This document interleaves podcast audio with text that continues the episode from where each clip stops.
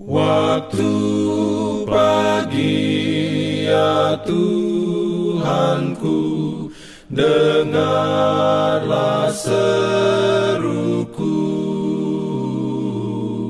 Melayang doa yang sungguh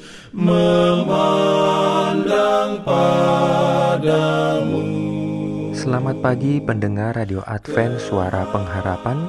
Mari mendengarkan suara Tuhan melalui tulisan pena inspirasi Bersama Allah di waktu fajar. Renungan harian 30 Agustus Dengan judul Dia menjadi imam besar kita.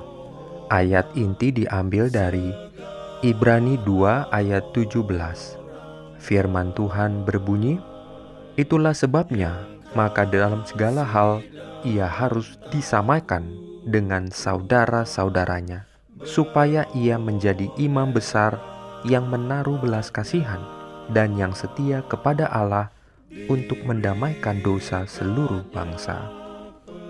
Urayanya sebagai berikut: sebagai imam besar yang penuh pengabdian, ia menjadi perantara bagi umatnya sebagai seorang gembala yang setia, ia menghimpunkan domba-dombanya di bawah naungan yang maha kuasa dalam perlindungan yang kuat dan pasti. Baginya sedang menunggu pertempuran yang terakhir dengan setan, dan ia maju ke depan untuk menghadapinya. Demikian juga Kristus, imam besar yang agung itu, yang menghadapkan darahnya kepada Bapa demi orang berdosa membawa di atas jantungnya nama-nama setiap orang yang bertobat dan percaya.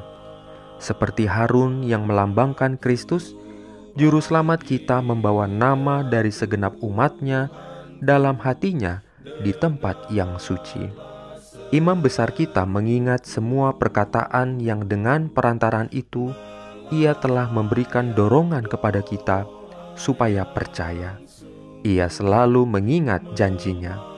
Pekerjaan Kristus sebagai pengantara manusia dinyatakan dalam nubuatan Nabi Zakaria mengenai Dia yang bernama Tunas. Nabi itu berkata, "Dialah yang akan mendirikan Bait Tuhan, dan Dialah yang akan mendapat keagungan dan duduk memerintah di atas tahtanya, tahta Bapaknya."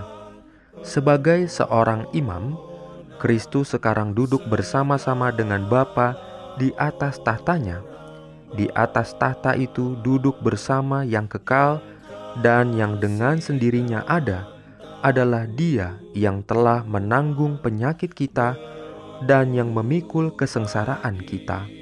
Pengantaraannya ialah dengan tubuhnya yang ditusuk dan dihancurkan, dengan kehidupan yang tak bercacat, tangannya yang terluka, lambungnya yang ditusuk, kakinya yang dirusakkan, memohon bagi manusia yang sudah jatuh, yang penebusannya dibeli dengan harga yang tidak ternilai.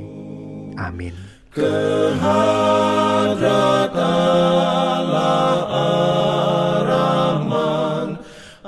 Shalom bagi semua sahabat pendengar.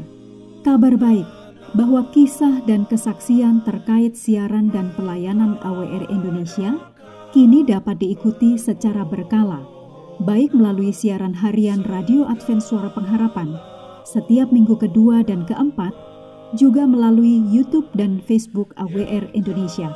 Terima kasih banyak untuk yang sudah menyampaikan dan masih terbuka bagi Anda semua untuk segera SMS atau telepon ke nomor AWR di 0821 1061 1595 atau di nomor 0816 1188 302 untuk WhatsApp dan Telegram. Kami tetap menunggu dukungan Anda.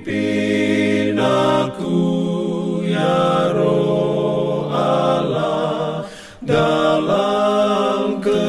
Jangan lupa untuk melanjutkan bacaan Alkitab sedunia percayalah kepada nabi-nabinya yang untuk hari ini melanjutkan dari buku Hakim-Hakim pasal 18. Selamat beraktivitas hari ini. Tuhan memberkati kita semua. Jalan keselamatan